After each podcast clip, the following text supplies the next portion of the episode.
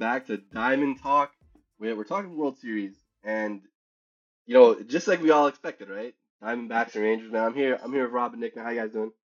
Yo, what's going on, guys? I'm I'm doing good. Yeah, man. Just like we all expected, we all don't know anything about baseball. We shouldn't be recording anything talking about baseball at all. After we all predicted Phillies, and the D-backs are still on their Cinderella run, but we're here to talk about it. I'm loving this, man. Is I'm wearing my Phillies vacation shirt, so we're on vacation with the Phillies like nobody expected, including Mad Dog Russo, who apparently needs to retire. Uh, but this is what baseball is all about, man. The unexpected. You can't predict this game no matter how hard you try. If you could, there'd be really, really rich people who are way smarter than us running MLB franchises. Man, you know, actually, I, I love what's happening with the game because I think it has less to do with people not knowing and more to do with there's so many players are on each other's level more than ever before. Where I think before we used to have a, a larger gap in, in talent and, and what and what players could do, and now we're a lot closer. I mean, look, the the, the person kind of leading this whole thing, we have a 22 year old in Corbin Carroll who traditionally 22 year olds would take some time, right? And then on the other end, we have someone who's been developing over time who I don't think we we consider a superstar at all. Like honestly, he's probably one of the guys we talked about the least this season. And Adolis Garcia, who out of nowhere came out here looking like uh, what's that? What's that line by Albert Ibra? Like Dominican Superman. Like it's just insane. He's he's crushing it right now.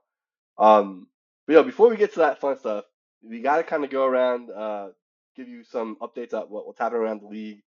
First thing, this is a big one, man. This happened literally the day of Game Seven like as Game Seven was happening, these reports were coming out, which I think was insane. But the day of Game Seven, rumors were coming out saying uh, Dusty Baker's friends are saying that this is going to be his last season. This is before you know Game Seven isn't, isn't played. You're hearing rumors around Twitter uh, that Dusty Baker was retiring. This is going to be his last year. Obviously, we're going to talk about about it, but the the Rangers beat the Astros and that pretty much made Dusty Baker a retired man. And Dusty has been around the game for a very, very, very long time, where he's probably seen at least 80% of this game's history. Uh, I don't know if that number is accurate or not. But hey, man, what, what did you guys think when, you, when you heard the news of Dusty Baker stepping away? Yeah, man, it, it's it's one of those um, it's one of those not necessarily like it's about time, um, because I think I think Dusty definitely had the right to go out on his, on his own time um, because he's honestly been one of the most successful managers that we've been able to see. Even if it took him a while to to win a World Series as a manager, right? He goes out as a two time champion. He did win um, as a player as well.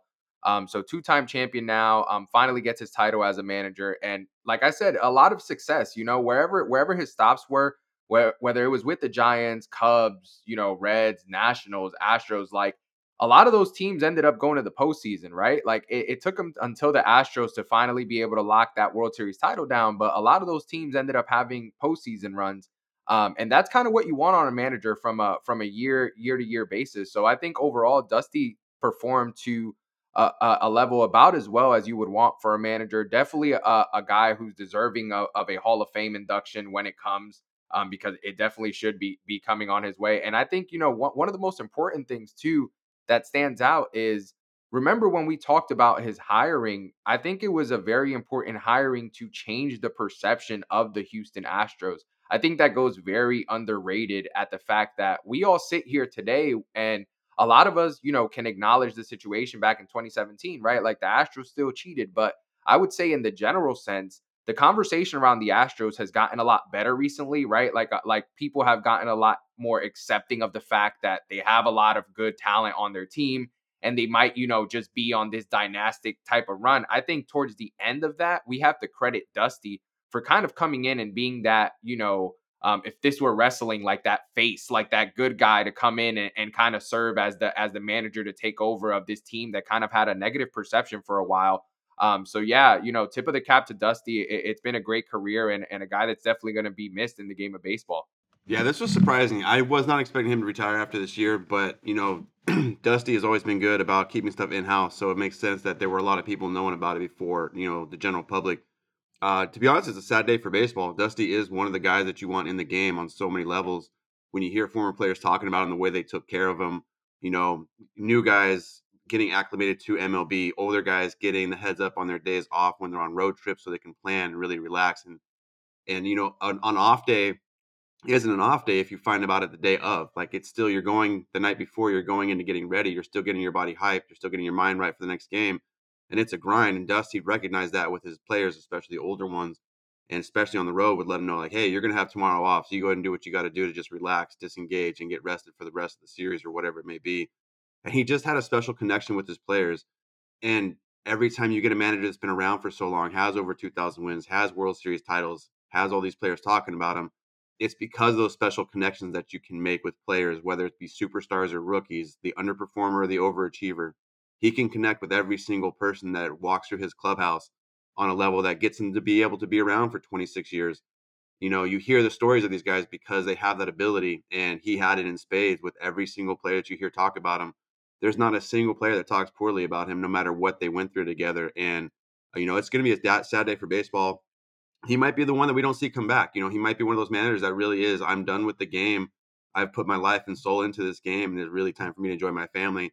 And if he is, you know, one thing that's really sad is this year there was supposed to be a vote where you could get into the Hall of Fame as a baseball player without a three or without as a manager without a three year wait, and it happened before this season. So since he retired at the end of the season, we may have to wait three years to see Dusty in the Hall of Fame as a manager when he really should be put in right away. I mean, the man, the things that this man has done throughout his entire career, both as a player, because he was a good player as well, not a Hall of Fame player, but as a baseball person, this guy's first ballot Hall of Famer over many, many others that have ever passed through this game, whether it be player, manager, coach, whatever it may be.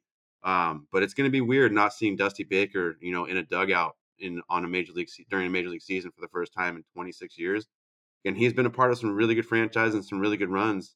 You know, he always finds himself in the postseason. It seems like and you know, it's just it really, really is going to be a time where baseball is going to lose a great, a great person in the game.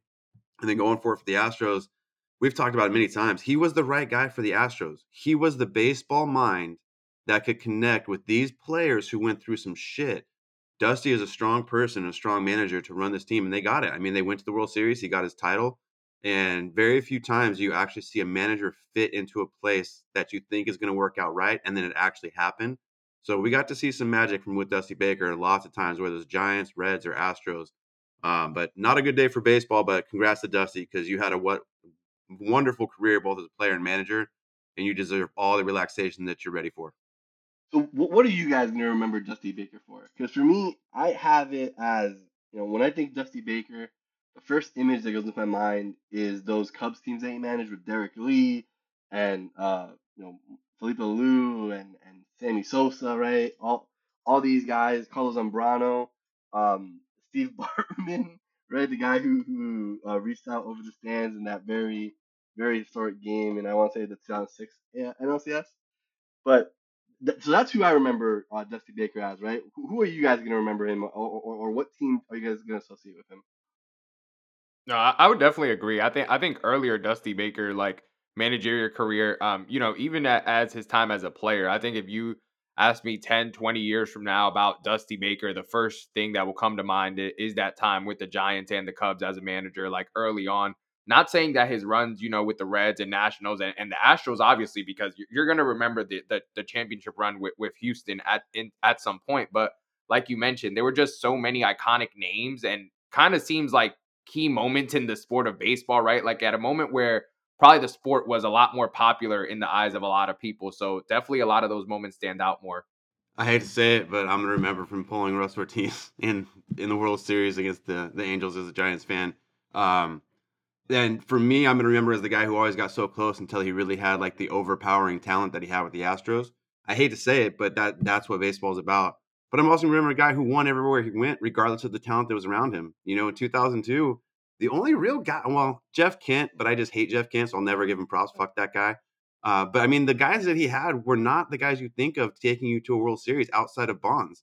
And we saw what happened to Bonds in that World Series. He didn't get shit to hit except for one pitch from Troy Percival. And when he hit it, you got Tim Salmon saying that's the farthest ball I've ever seen hit, which Tim Salmon hit some bombs, especially in that stadium. So him to say that. But to bring it back to Dusty, um, I'm, I will remember it's the Giants, but luckily I'm going to remember as an Astros manager, as a guy a calming force, exactly what Dusty Baker is, a guy that you put into a clubhouse and just brings everybody to this level of let's go win some games, let's win today, let's win tomorrow, and just keep winning. and work towards that ultimate goal. And That's who Dusty Baker was. So that's how I'll finally remember him. But uh, it's gonna be tough to get past the uh, the bad decisions at the end of the 2002 World Series. Yeah, man, I think look, Dusty Baker's one of those one of those people who I wouldn't say he accomplished a, a whole bunch, right? Like I wouldn't say he's like a, really well accomplished manager or, or well accomplished player, but he's just someone who's been a really important person in the game for the better part of like four decades.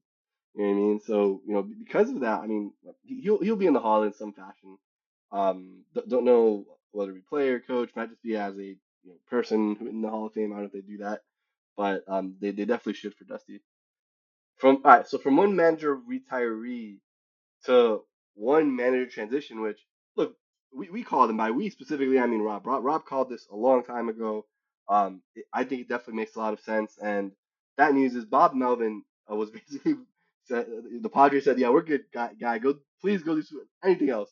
Get the fuck away from our team." Um, and the team that hired him is the Giants. So the official uh, manager for the San Francisco Giants next year will be Bob Melvin. Um, I mean, we, we talked about it a little bit last week, so we don't have to go too much into it. But like, you know, what, what are your thoughts now that it finally happened? Um, yeah, it, like I said, it, it on my end, it was one of the most expected moves of the offseason. Um, like I mentioned last week, I think it just makes sense on both sides.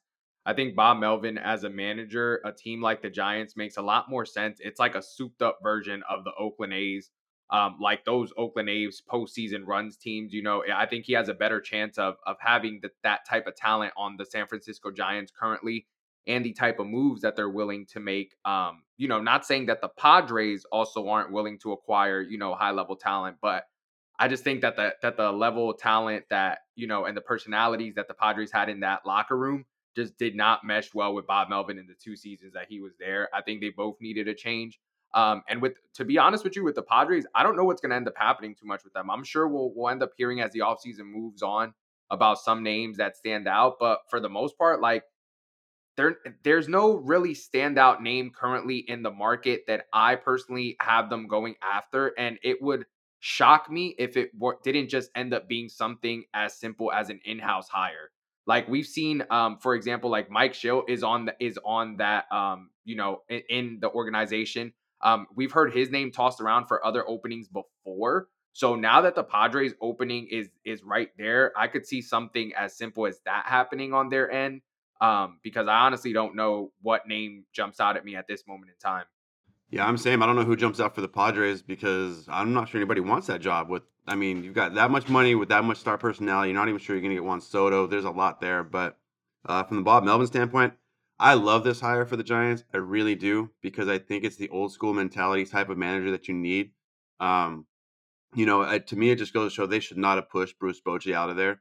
I am not saying Bruce Bochy would have done incredibly better than what Gabe Kapler did, giving everything that was going on, but I'm going to say he would have done much better. I mean, he may have had a 107 win season, but he definitely wouldn't have gone three out of four seasons losing. Um, so this is good because with that front office and I think Bochy really showed in Texas this year. You have a front office who's very analytically driven, but also will spend some money, which Bruce Bochy wasn't used to on the Giants before. But he can really take those analytics and he just has a feel for the game. And I think Bob Melvin's the same. He showed it when he was in Oakland. Look, he showed it when he was in Seattle. He's only a few games under 500 with his two years there. And really, the only guys that they had there were Ichiro and Edgar. Because your other big names offensively were Bret Boone and Mike Cameron. And your your ace was Jamie Moyer. Like let's be real on who this guy really had to pitch and to be just 12 games under 500 over two seasons. It's pretty amazing. Going to the D backs in 2005 and 2009, only three games under 500. Can you guys name anybody that was on the 2005 to 2009 D backs? Nope, probably not. Like, there's not really a lot of good players. And the Giants don't necessarily have a lot of good players right now, but they got a shit ton of money. They have fixed the park to not be so pitcher friendly. It's it's not hitter friendly yet, but it is way more neutral.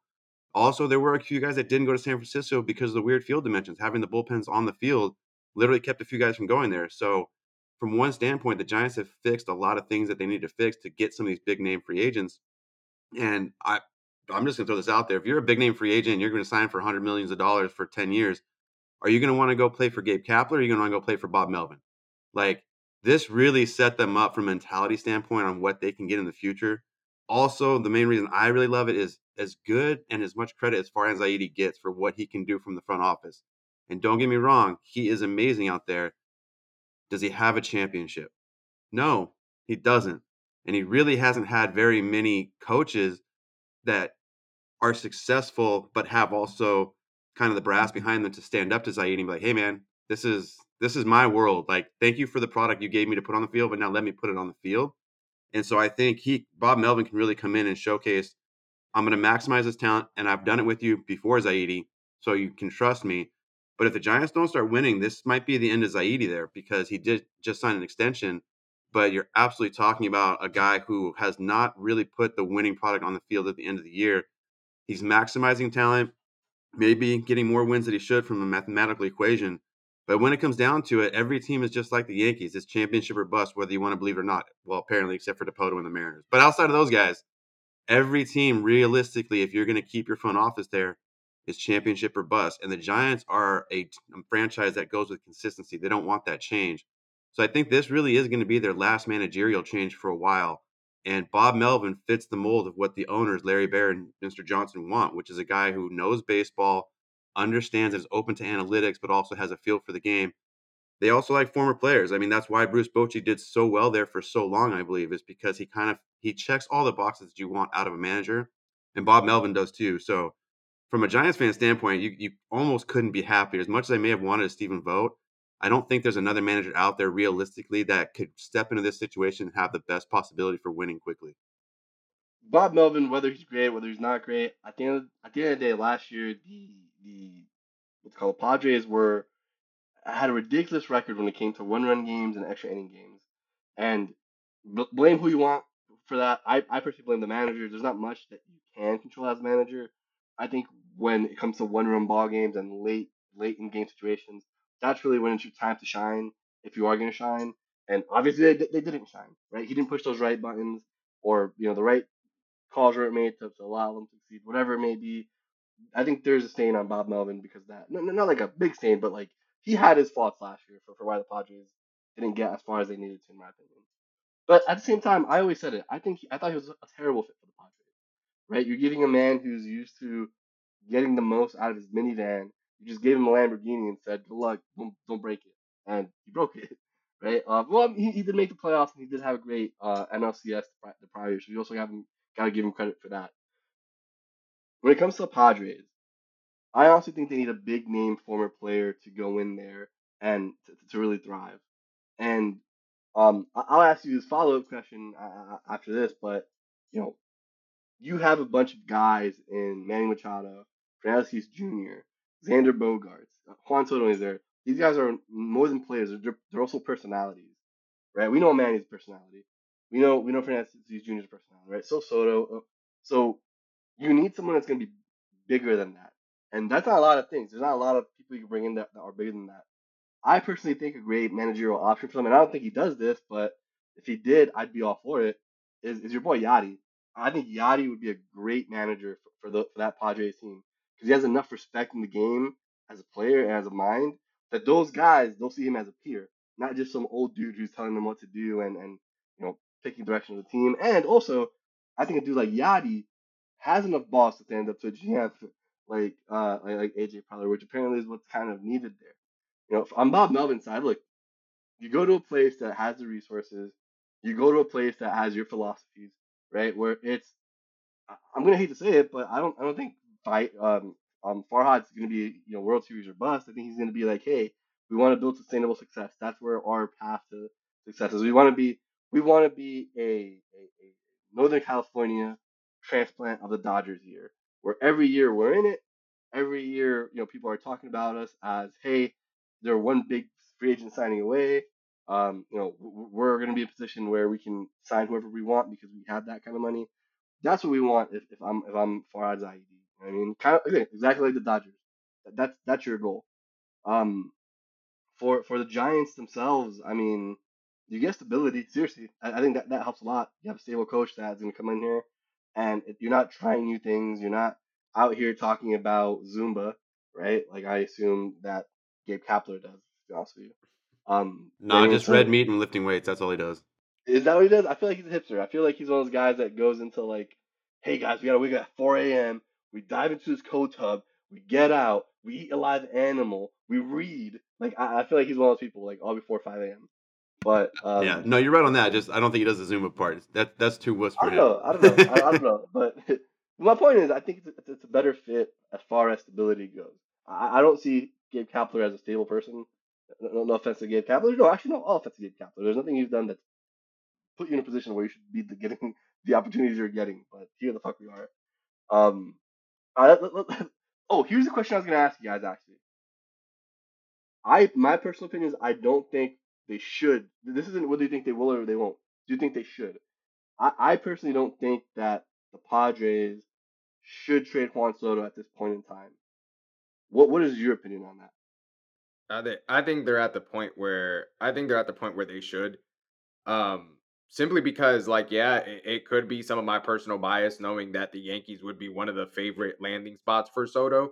But then at the same time, it's just knowing that, like, in any type of Soto trade, you're still gonna get, even if you don't get like the max max, you know, prospect package that you would want, there's still like a floor level package that you're going to get in return for Juan Soto, which is gonna net you like some pretty like decent prospects in return, like prospects that are in the top 100 of, of the prospects in the MLB along with like what you just mentioned it's not like they don't have a lot of talent already and like that's that's the thing with me it's just i don't i could be wrong i accept the fact that i could be wrong my thing is you have too many pieces i think one of those big pieces leaving xander bogaerts out of the conversation i think machado tatis jr or soto one of them needs to move out of the equation for kind of these puzzle pieces to kind of work better than they have been working recently with the talent that they have. They have Jake Cronenworth, they have Kim, they have Trent Grisham, they have a lot of these other players. They can go out and acquire more talent as well if they wanted to. Um, you know, Juan Soto is an A. You can go out and acquire more B level talent to put around that, along with the package that you're going to get for Juan Soto. I just think it's time to pull the trigger on it. Again, I don't know if Soto's the right piece to move. I just think you have to move one of those pieces. Yeah, I'm saying. I mean, I think you might even need to move, more than one. Um, there's just too many personalities, and Juan Soto isn't the personality. I don't think. Like, he got shit on the early part of the year. He still en- ended with a 930 OPS, and yes, it's not his career level, but I mean, a 930 OPS literally plays in every single major league outfield somewhere. It just does. There's no way you can say it doesn't. And then to lead the league in walks again just shows his level of stick. I mean, he as much as we shit him on the beginning of the year, he is that dude. He really is. He is absolutely one of the best hitters in the game of baseball. And I think there's a caveat to here. If you can't extend him before the season, then you need to trade him before the season because that's going to be his best value. And if, look, he's going to get like thirty million dollars this year from arbitration. What the fuck? That's a major league contract. Like that's not arbitration money anymore, and that's what he's going to get for this year. So if you don't trade him, what are you doing spending one year of 30 million on Juan Soto? You saw what it did last year, and with the way everything went down, you didn't make the playoffs. You're going to have a new manager. So unless you have, I don't know, Yadier Molina with Bruce Bochy mixed together coming in, like you really don't have a guy that's going to come in and make these personalities mesh. Um, I think the Padres need to figure out which superstar they're going with, and then find a way to move on from the rest because there's just too much. To your point, Daniel, there's too much personality there. I don't know if it's necessarily ego, as in they think they're better than each other, but they sure as hell aren't getting along. And with the amount of talent that's there, even just between your four guys of Soto, Bogaerts, Tatis, and Machado, like those four talent levels, that right there by itself, you could put. I mean, the three of us could be in the outfield or fill in the positions. You should still be winning 82 games a year at a minimum. They're just that good. So I think they need to move on. But from a just strictly one-off situation, you're going to pay Juan Soto at least $30 million going into this year. $30 million of a contract. Let's just say you're talking him getting 40 million a year. It's only 10 million more. If you can't extend him by the first part of this year, you are absolutely wasting your money. You might as well trade him for whatever package you can get. Because what are your chances of extending him after this year or during the middle of the season if you don't beforehand? To me, it just seems like a basic math equation. Either extend him before or trade him and get some prospects because to Rob's point, you're going to get some good prospects. It's not what you would have gotten a few years ago, and you're probably not going to match getting back what you gave up to get him from Washington.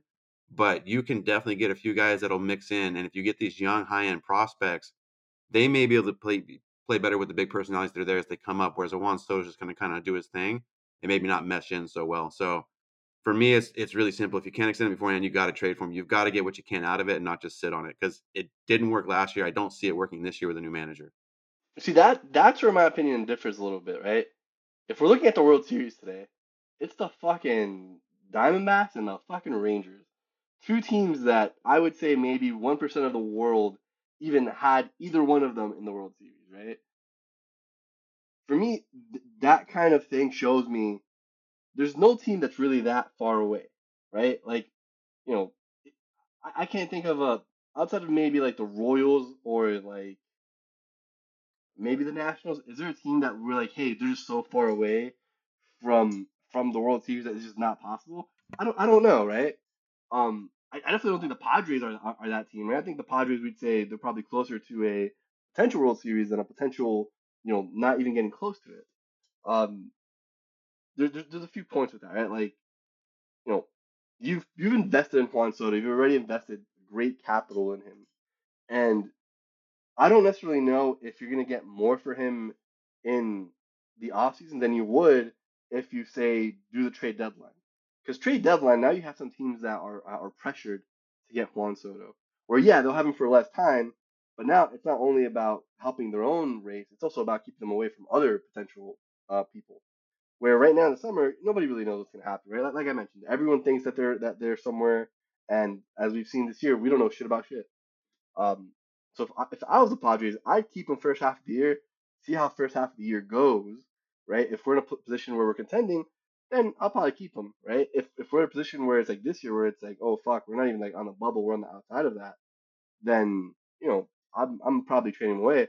But like I said, it goes for me. It kind of goes back to those Bob Melvin numbers, where being like nine and thirty in one run games and and extra inning games, it's kind of really far away from what normally happens. Most teams are are closer to 500 than that. So what? I think the Padres missed the playoffs by five or six games. They flipped less than half of those, and, and they're in the playoffs right now, right? So I don't know. I just I just can't see. I just don't. You have such a great lineup together right now. Which yeah, I know the personalities are there, but you have such a great, you know, great pieces together that I, I feel like it'd be a waste not to take that as, as far as you can. Um, but let's see what what, what else happened. We have, we have we have Vogt getting interviews. It looks like he's gonna go to the Guardians.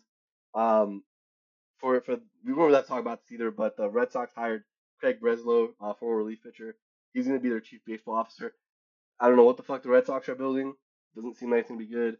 Obviously, I'm probably gonna eat those words in a few years, but like I feel like there's more question marks there than not. Um, let, us get let's get to the ending of the A the, the CSs. So when we were here last week, we both all, all three of us said, yeah, this is gonna be a a Philadelphia and Astros World Series rematch from last year. Instead, the world said, fuck you, you're to get what we give you, and that's to be a Diamondback World Series against the Texas Rangers.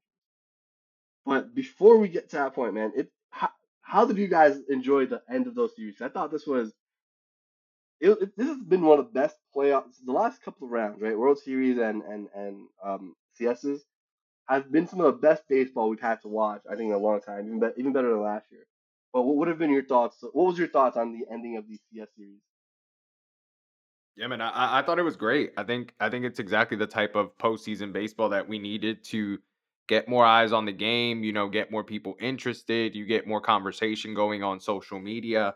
Um, it's been great to see a lot of elite talent um, performing for for all the teams involved. Honestly, um, I think you know on uh, over on the ALCS side of things, uh, seeing the Rangers just like demolish the Astros for those last two games to take those two wins. It, it, like it were, there were two games that weren't even close. Um, so that was kind of crazy. Um, but I, I, think you know one of the things that stands out to me, um, seeing now that the CSs are over, I think it's it's great to see the perception of so many players change, and even just you know the perception of so many players improve as well, just based off of this postseason, right? Like there's so many names that heading into the offseason are going to go into better standing than they were even maybe just two or three months ago, right? Corey Seager is probably looking even better, probably probably at the top of the of the shortstop, you know, rankings uh, come come offseason time. Adolis Garcia, wow, like this postseason has been crazy for him. Like having the, you know, the the the postseason record and, and everything like that. A guy like Ketel Marte, 18 game postseason hitting streak. Um, like another guy that took a step forward, Merrill Kelly, like Gabriel Moreno, like all these names that are just like stepping up and and making their their stand out. Um, it's been great to see. It's been great to see, and and even though it was a you know it was a World Series that definitely wasn't predicted by a lot of people in terms of, of the matchup. Um, you know, I think there were two teams that we that a lot of us saw as as potential in these coming in these coming seasons. Maybe not this year or as soon as this year, but one of these teams is guaranteed to be the 2023 World Series champion. So one of these teams is way ahead of schedule. Um, and it, it's been great to see, honestly, from from a baseball fan standpoint. Yo, I'm so hyped with the way these ended. I mean, it that is what you want out of any postseason, whether it's baseball or not. You want there to be a game seven. You want there to be more of the game you love to watch to be played, and you want everybody to be involved in the reasons for it. I mean, like seriously, uh, the other thing that's really impressive to me is this is where managers actually earn their money is the postseason. And guess what? The two best managers won. I, I love me some Dusty Baker, but as I said earlier, he just never seems to get that championship guess who always does? Big headed Bruce Bochy. Man has never lost an elimination game, never lost a game seven. And there's just you can tell with this team when he rose the when he rose the ALCS title, like the team, everybody on the team just got around him. They were every single mm. person was there for Bruce Bochy. And after only being there for a year, it just goes to show you what kind of influence he has on a team and how he can improve everyone around him.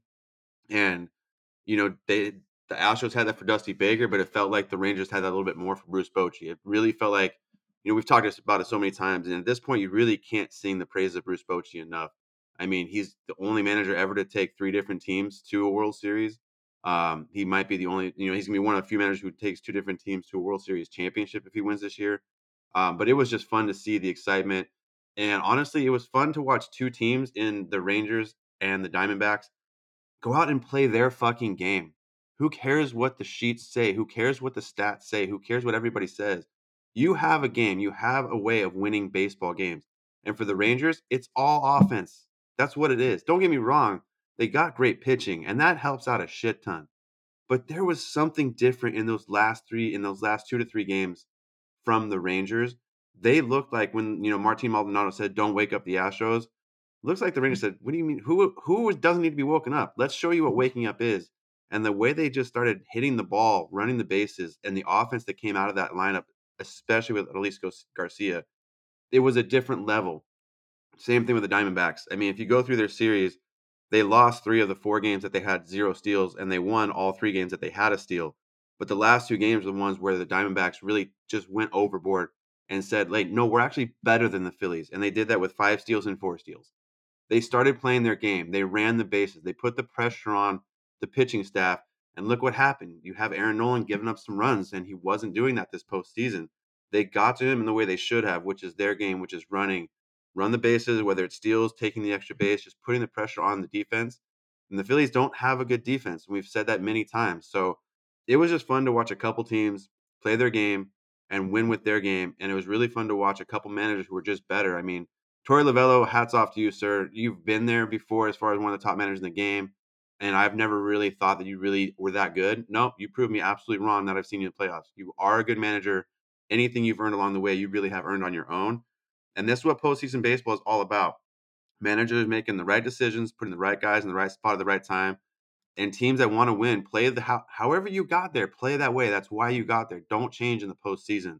But man, this was fun to watch. There was, I mean, there was just a shit ton of excitement in both sides of the ball, and ultimately, the best team did win both series. They they really did. I mean, the Astros and the Rangers were close, and we were kind of back and forth. Yes, we all picked the Astros, but the Rangers are the best team right now. And between the Phillies and the Diamondbacks, overall, when you look at every aspect of the game, including the managers, the Diamondbacks are the better team. So I think the best team won both series, and it was really fun to watch at the end of it for sure.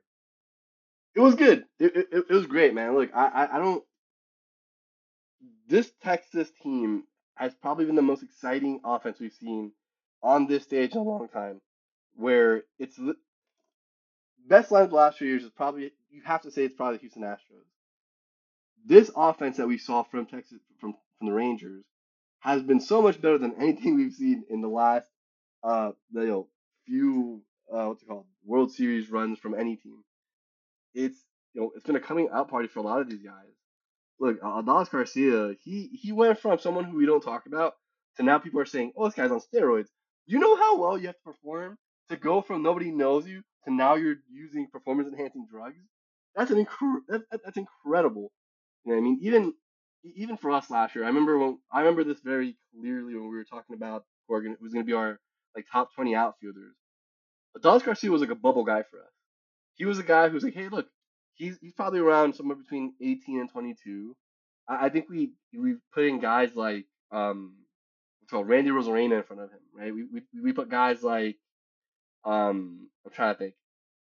Dude, to guys... be fair, to be fair, because I look I looked at the I don't remember the exact list, but I looked at it like uh a couple days ago. Um and like if you look if you still think off the top of your head, right? Hmm. Is Adolis Garcia a top 10 outfielder? Giving a preview no, right now. The no, I, no. no. The top 10 is still just like such an elite group that the way you would have to perform to break through that group is just on another level. Top 15, potentially, because if you look at the back end now, like the tier from like 11 to 15 last year were those fringe guys like your Byron Buxtons, your Michael yeah. Harris, uh, your Michael Harris, um, your um, Cedric Mullins, you know, and then once you get to the even towards the end of that 1620, it's like your Bryan Reynolds, your Starling Martes. Now, when you get to that bottom half of like your Ian Happ, your uh, Dalton Varsho was our number 20. I would obviously take Adolis Garcia, you know, like yeah. it's just like so. I would say he for sure cracks that top 20, but it's going to be interesting to see where he lands. I mean, look, my, my point with that just is this guy, like, he, he's not a nobody, but he's, he's shown out to, to to an extent that I don't think any of us thought he was going to show out like this, right? Like he's always had a he's had he's great range in the outfield, right? Former center fielder now he's kind of uh, he's in right field, right? Uh, Leo Taveras is a better center fielder, so why the fuck not? Um, but like he he had he had some pop, we knew that. We knew he had he, he had good speed, we knew that. So there's nothing about what he's doing I think it's like surprising. It's just holy shit, like he really turned it the fuck on right now, right? And then you look around, for the rest of that team. Nate Lowe, he's performing. Corey Seager, which you know we'll talk about the World Series right now because it's happening, but one of the best moments in, in the history of baseball. Put it on right now, right? That homer to tie the game, take that shit into extras. Um, that that's a home run that we should never forget, right? It, it'll go up there in the historic moments with with Bob with Matt with Bob Gibson and and you know any of the the Jeter home runs, right? Like it, it, it is what it is, right? Aaron Boone's up there, right? Like th- that is one of those moments which is incredible. I mean, I mean, game, game two kind of sucked, but that's that's, that's, that's, that's we'll talk about that when we talk about that. Um, on Diamondback side, look, if there's a team that is just the most, I don't a fuck what you have to say, we're just gonna do what we do, it, kind of team, that's the Diamondbacks. There's there's no way that you can logically tell me that they belong on this stage at this time. You know, you can't tell me they had the best pitching staff. You can't tell me they had the best defense. You can't tell me they had the best lineup they had good amounts of everything, but there's not one part of the Diamondbacks game that you're like, this is why they're winning, right? They have nothing to do that they're great. They have a they have a good defense. I think the closest thing they have is a great defense. But outside of that, there's nothing that you're like, this this team is winning because of this. Their guys are just showing up at the right time when things need to happen. The people who need to do them are, are, are just doing them um, from top down. Even when you have you had like a quiet postseason run from like um, was named uh, Lourdes Gurriel but other guys have been stepping up, right? I think this is the most we talked about Gabriel Moreno all year, where the moment he's put out there. Yo, Ketel Marte has an 18 game hitting streak in the playoffs. That's fucking insane. That's legitimately fucking insane. How do you, you know, how do you go into a playoff series thinking that's gonna happen? You just, you just don't.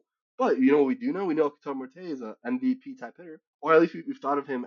we've talked about him as a guy who we can see potentially winning an MVP does this mean he can potentially win an MVP? No, it just means that his talent level is this is what his talent level is, right? He can he can be this good for an extended amount of time. Um, so so I, I just love it, man. So obviously, you know, World Series, we're two games in, series tied one one. Game one is gonna be one of those historic games. Put it on ESPN Classic right fucking now. I don't even know if that's the channel anymore, but you know if it is, I just got you some content. Um, game two was a fucking blowout by Arizona, so that one's kind of boring. We don't have to talk about that too much. But I mean, World Series, man. What, what do you guys think is going like? How are you guys viewing this World Series, right? Like, what what's it to be like for you? Yeah, man, dude, it's it's a lot of like, there's a lot of different narratives that you can look at because honestly, like, I would say that both teams are early right now. Like this was this was definitely not a matchup that I was expecting for either team. But at the same time, like I've mentioned before, the most important hire this year is going to end up being Bruce Bochy. If you ask me right now, right, like, and I could be, end up being completely wrong. Who am I picking in this World Series? I'm picking the Texas Rangers to beat the Diamondbacks. Why? Because of Bruce Bochy. Because of because he has that managerial experience. He has those championship rings he's been in these types of situations before, you know, and managing like these types of teams where you have like good, you know, level talent that you can, you know, rock with. You know, you can make an argument. This has probably been one of the most talented teams that Bruce Bochy has has managed this year with the Texas Rangers. And you know, him, I keep going back to him being the most important hire because I genuinely do not think the Texas Rangers, no, no shade to their roster, but I do not think the Texas Rangers are here this year today if Bruce Bochy is not their manager if anyone else is their manager right now, like I don't think I don't think they're here. I honestly do not think they're here. Yes, they they it turned out to to be a good job for them to get rid of Jon Daniels and and you know go on with with Chris Young as as their executive. You know, and we know that they got their new stadium and they're they're making these big investments and they dropped the 500 million on on Corey Seager and and Marcus Semien, who for all the shit that I talked about, right? Like Corey Seager, again, Corey Seager's talent has never been questioned. That has never been the question it's always been health, right? Like Corey Seager is kind of like um like we talked about last uh last week a little bit um uh, like on that Giancarlo Stanton conversation, right? Where the talent's not the question. It's are you going to be healthy for the season to put up the stats that we know that you can put up? Now Corey Seager might have taken another gear with this postseason here, but you know, he's always been kind of like that guy who's been oh, like Corey Seager's on that bottom end of like top five shortstop. He's top six shortstop. Now he's genuinely in that conversation for top shortstop in the game. Kind of what we've all been expecting from him. So it, has been great to see to see on, on that end. And then on the Diamondbacks end, like you mentioned, man, don't try to sit here and explain to me how they're winning these games. They're just winning baseball games. Like that, that's genuinely all it is. Like it, it honestly feels like if you're just like strolling the park and you just like happen to see like a like high school baseball game, like, and you're just like, oh, like kids playing baseball, like it's just like, oh, like a normal game. Like that's honestly how it feels. Don't try to explain too much of like how it's just happening. It's just happening. That I don't I don't even want to I said it earlier, but I don't want to try to in, insult them by saying that it's a Cinderella run, but that's like honestly what it feels like because again, Corbin Carroll, like yes, we know that you're going to continue to build through Corbin Carroll, but like damn, like everything just seems to be happening so fast for them. And it, and it's crazy to be here because I don't want to insult them. And and you guys can tell me if I'm wrong, but like even though I see them having a um a like positive future ahead, right? Like if you look at the team that they have now, if you look at the prospects that they have coming up in like a Jordan Lawlar or a Drew Jones, right? Like they they have a bright future, but like I feel like the Diamondbacks at this moment in time are kind of like, win this title because this might be the best shot you have. Like, I don't know. They just don't give me the same vibe as like a Rangers squad does, where I could see the Rangers back in another World Series in the next five seasons. I don't know if I have that same feeling for the Diamondbacks, especially with who their blockades are going to be. Like, yes, we had this season go down the way that it did, but again, you have to realize like the Diamondbacks every season have to go in with we have to face a Dodgers team, we have to face a Braves team, we have to face a Phillies team. Like on most given seasons, right? We have to face a Cardinals team that usually is going to be better than them. Now, come postseason time, we've kind of seen a shift where it's kind of like, hey, as long as you make the postseason, you have a fighting chance. Like you can you can win the title. So like, I guess that's also a different argument, but it's kind of crazy, man. I honestly don't know. I, the best description for for for the the Texas Rangers is they're a little bit early, but I can understand how they're here. And the best description for what the Arizona Diamondbacks are doing is damn. No, exactly. I, I mean, the World Series definitely so far. Look, my biggest takeaway so far after two games is when it comes to postseason baseball, Corey Seager is that dude. He is that dude. And the expression, the yell that he hit, that he made as soon as he hit that home run, Wow, that is a poster moment if I've ever seen one in any sport. That shit lives on. That goes straight to the Hall of Fame. Like that is what that moment is, especially if the Rangers Rangers end up winning it. Um, and I mean, to Rob's point, like, yeah, you could say they're both early. You can, but you also can't say that they're not that they're just out of nowhere. They're both early to the success they thought we were gonna they were gonna have, especially the Rangers. And if they win this World Series, man, that half a million or that half a billion that was spent on Semien and Seager, it's already paid for itself. Everything else is literally just icing.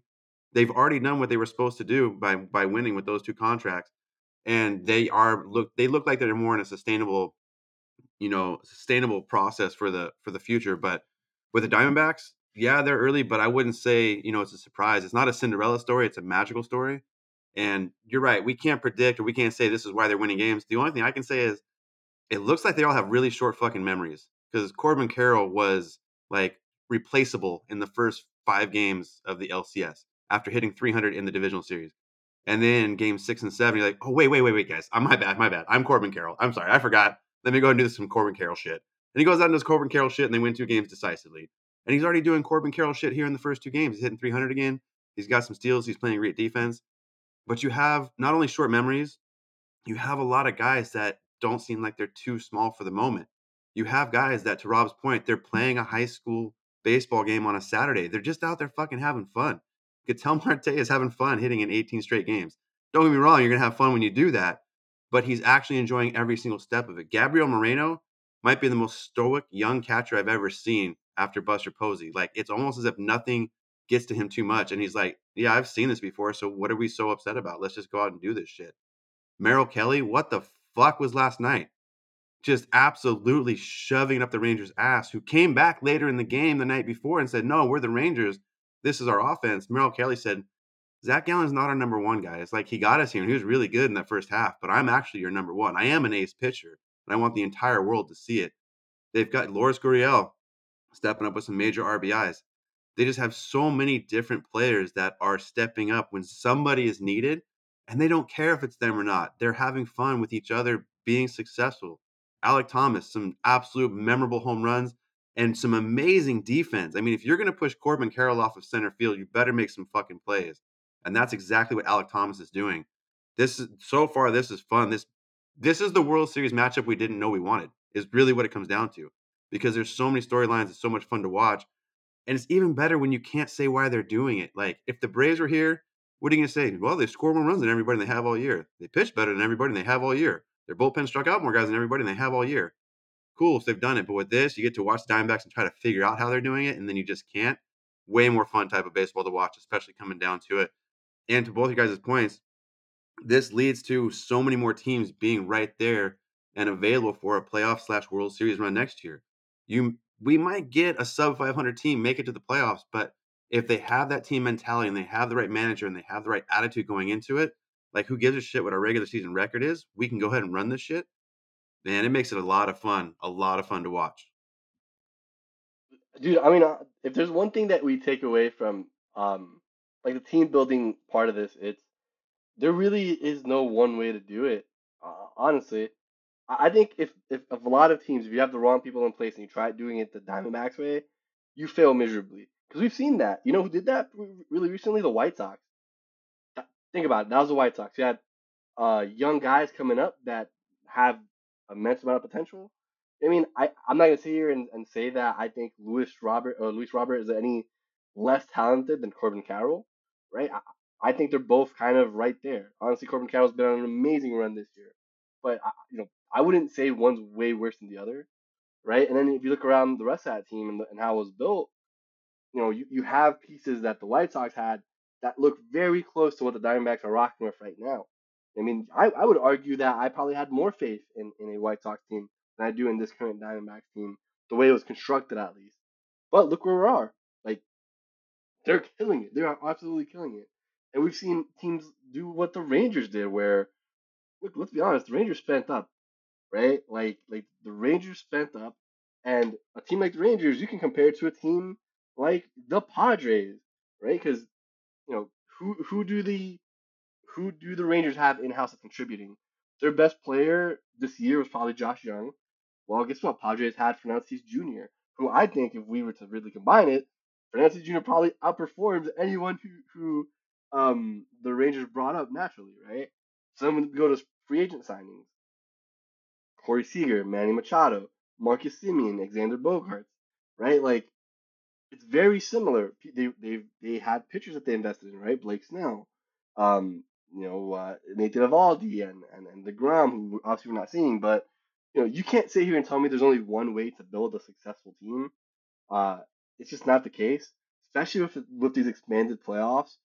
We're looking at it so that if you get in on the 162, there's there's really nothing that should hold you back from winning the World Series, or, or nothing that on its face should hold you back, right? Like we saw, we saw how terrible the Marlins were this postseason. Are we gonna say that if they come back next postseason, they're not they have no chance? I, I don't think we can say that. I don't even say that about most teams right now. You know, like a team a team like the Diamondbacks may, makes me think, shit, maybe the Reds have a legit chance next year of doing some big things.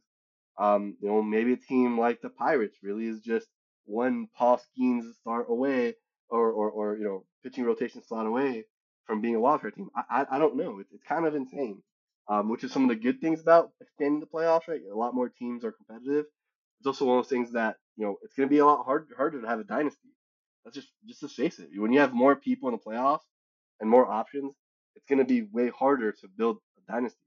I you know it, I don't you know we, we talked about last week. I don't think the I don't think the Astros are a dynasty. I think especially after this year, we can't call them that. We, we it's just it'd just be an insult to the word dynasty. But they're very good. I don't know if there's the possibility of a team to be that good anymore, right? Um, with free agency and the playoffs, and so yeah, man. But it's gonna be it's gonna be a good World Series. When we talk next week, it'll be over, and we're gonna be going over the World Series and what happened, uh, as well as uh, some off-season awards because award season is like literally right around the corner.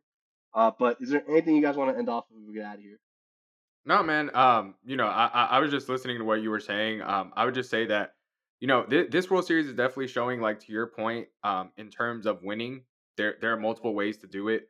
Um, because I was looking right, and look, you're looking at a Texas Rangers team who ranks top ten in payroll. You're looking at a Diamondbacks team who ranks bottom seven in payroll in the MLB, right? Um, I think from the from the Ranger side of things, I think they're showing it's definitely good to to show you know invest in your team. Definitely go out and sign a star player like a Corey Seager. That definitely helps. Go out and get the you know experienced high level manager. Um, from the Diamondback side of things, and and like you mentioned, you know the Marlins because they're in that same conversation. They're kind of changing the the the postseason conversation in a way because that's the that's the little bit of dangerous thing that I see in terms of you know kind of to wrap it back to like our our initial conversation when we were talking about like the Bob Melvin hire, right?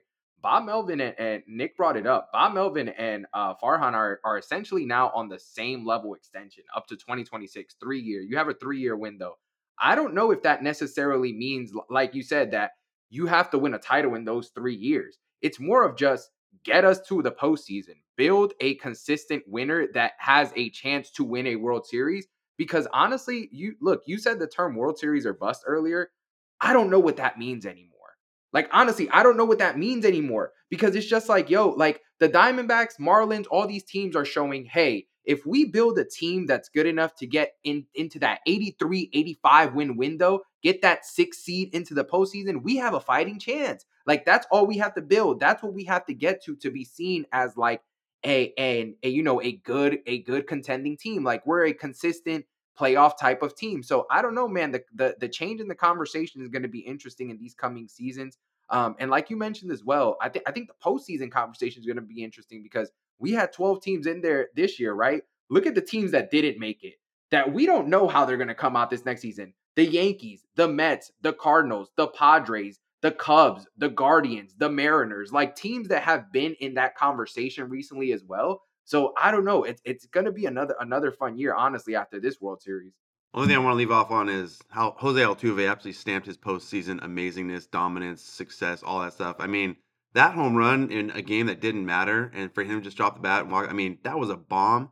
Look, how Jose Altuve deserves all the respect that anybody can give him. I don't give a shit what you care, what you think about what happened in 2017 and even if you think he used the trash cans, no matter how much proof shows that he didn't, like this is a bad man when it comes to postseason baseball. And after a couple more seasons, he might be the greatest postseason hitter we've ever seen. He's getting into that conversation, and the hate for the Astros has really overshadowed what he deserves to be talked about, which is one of the greats in the postseason of all time. And he's doing it on every level. He's doing it with average, he's doing it with runs, he's doing with stolen bases, he's doing with home runs. Like he is every single category you could possibly want to put on that baseball field. He is the guy in the postseason.